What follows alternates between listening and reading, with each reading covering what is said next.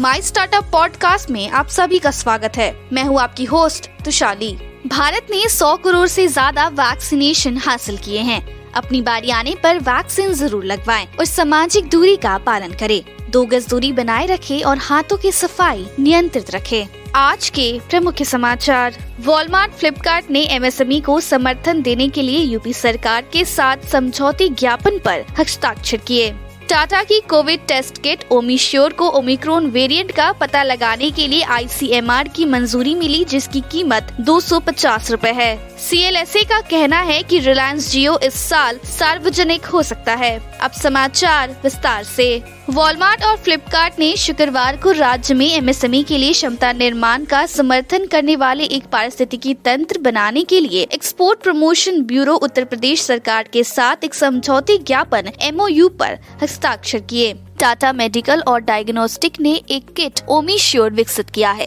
जो कोविड 19 होने पर ओमिक्रोन संस्करण का पता लगा सकता है। किट ओमिक्रोन वेरिएंट से संस्करण की पहली पहचान करेगी और 12 जनवरी तक उपलब्ध होगी। इस किट की कीमत दो सौ होगी। 2022 में 5G स्पेक्ट्रम नीलामी और संभावित mega initial public offer IPO की अगुवाई में रिलायंस जियो की आरआईएल से अगली लिस्टिंग होगी। 33 प्रतिशत पी आईपीओ की बाद तेरह निवेशकों की बिक्री की गई, जिसमें 10 प्रतिशत फेसबुक को और 8 प्रतिशत गूगल को 2022 में शामिल किया गया। Department for promotion of industries and internal trade D P I I T दस ऐसी सोलह जनवरी के दौरान स्टार्टअप इंडिया इनोवेशन वीक आयोजित करने के लिए तैयार है। वर्चुअल इनोवेशन उत्सव का उद्देश्य भारत की स्वतंत्रता के पचहत्तरवे वर्ष को मनाना है और इसके प्रयास और गहराई को प्रतिस्पर्धित करने के लिए डिज़ाइन किया गया है। E commerce shipping firm Shiprocket ने शुक्रवार को कहा कि उसने ग्राहक data platform C D P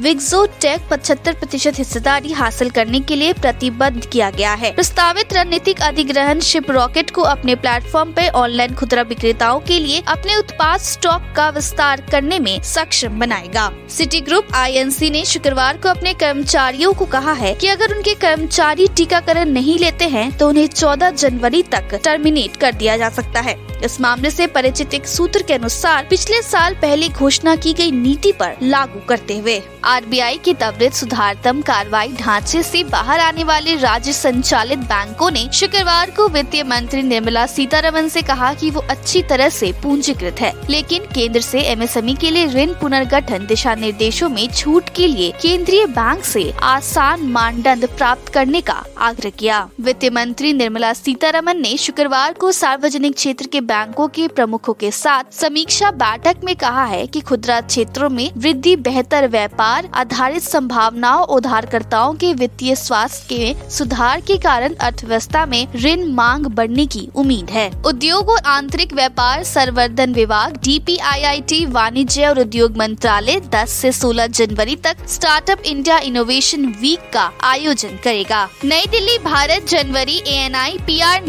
newswire Bharat की सबसे स्मार्ट 24 घंटे की सुविधा स्टोर श्रृंखला द न्यूज़ शॉप ने लखनऊ के चौधरी चरण सिंह अंतर्राष्ट्रीय हवाई अड्डे पे अपना इकतालीसवा स्टोर सफलता पूर्वक खोला है। आज के लिए इतना ही। हमारे टीवी चैनल पे 400 से अधिक स्टार्टअप्स और एमएसएमई शो है। जाँच करिए। माई स्टार्टअप टीवी अब गूगल प्लेटफॉर्म पे भी उपलब्ध है। तो आपको हर कदम पे स्टार्टअप्स और एमएसएमई से जुड़े नवीनतम समाचार प्राप्त होंगे। आप हमारे टीवी चैनल को सब्सक्राइब करके भी हमारा समर्थन कर सकते हैं और घंटी के आइकॉन को दबाना ना भूलें। आप हमें को फेसबुक ट्विटर इंस्टाग्राम लिंक्डइन पर भी फॉलो कर सकते हैं। या हमारी वेबसाइट www.mystartuptv.in पे जा सकते हैं। सुनने के लिए धन्यवाद।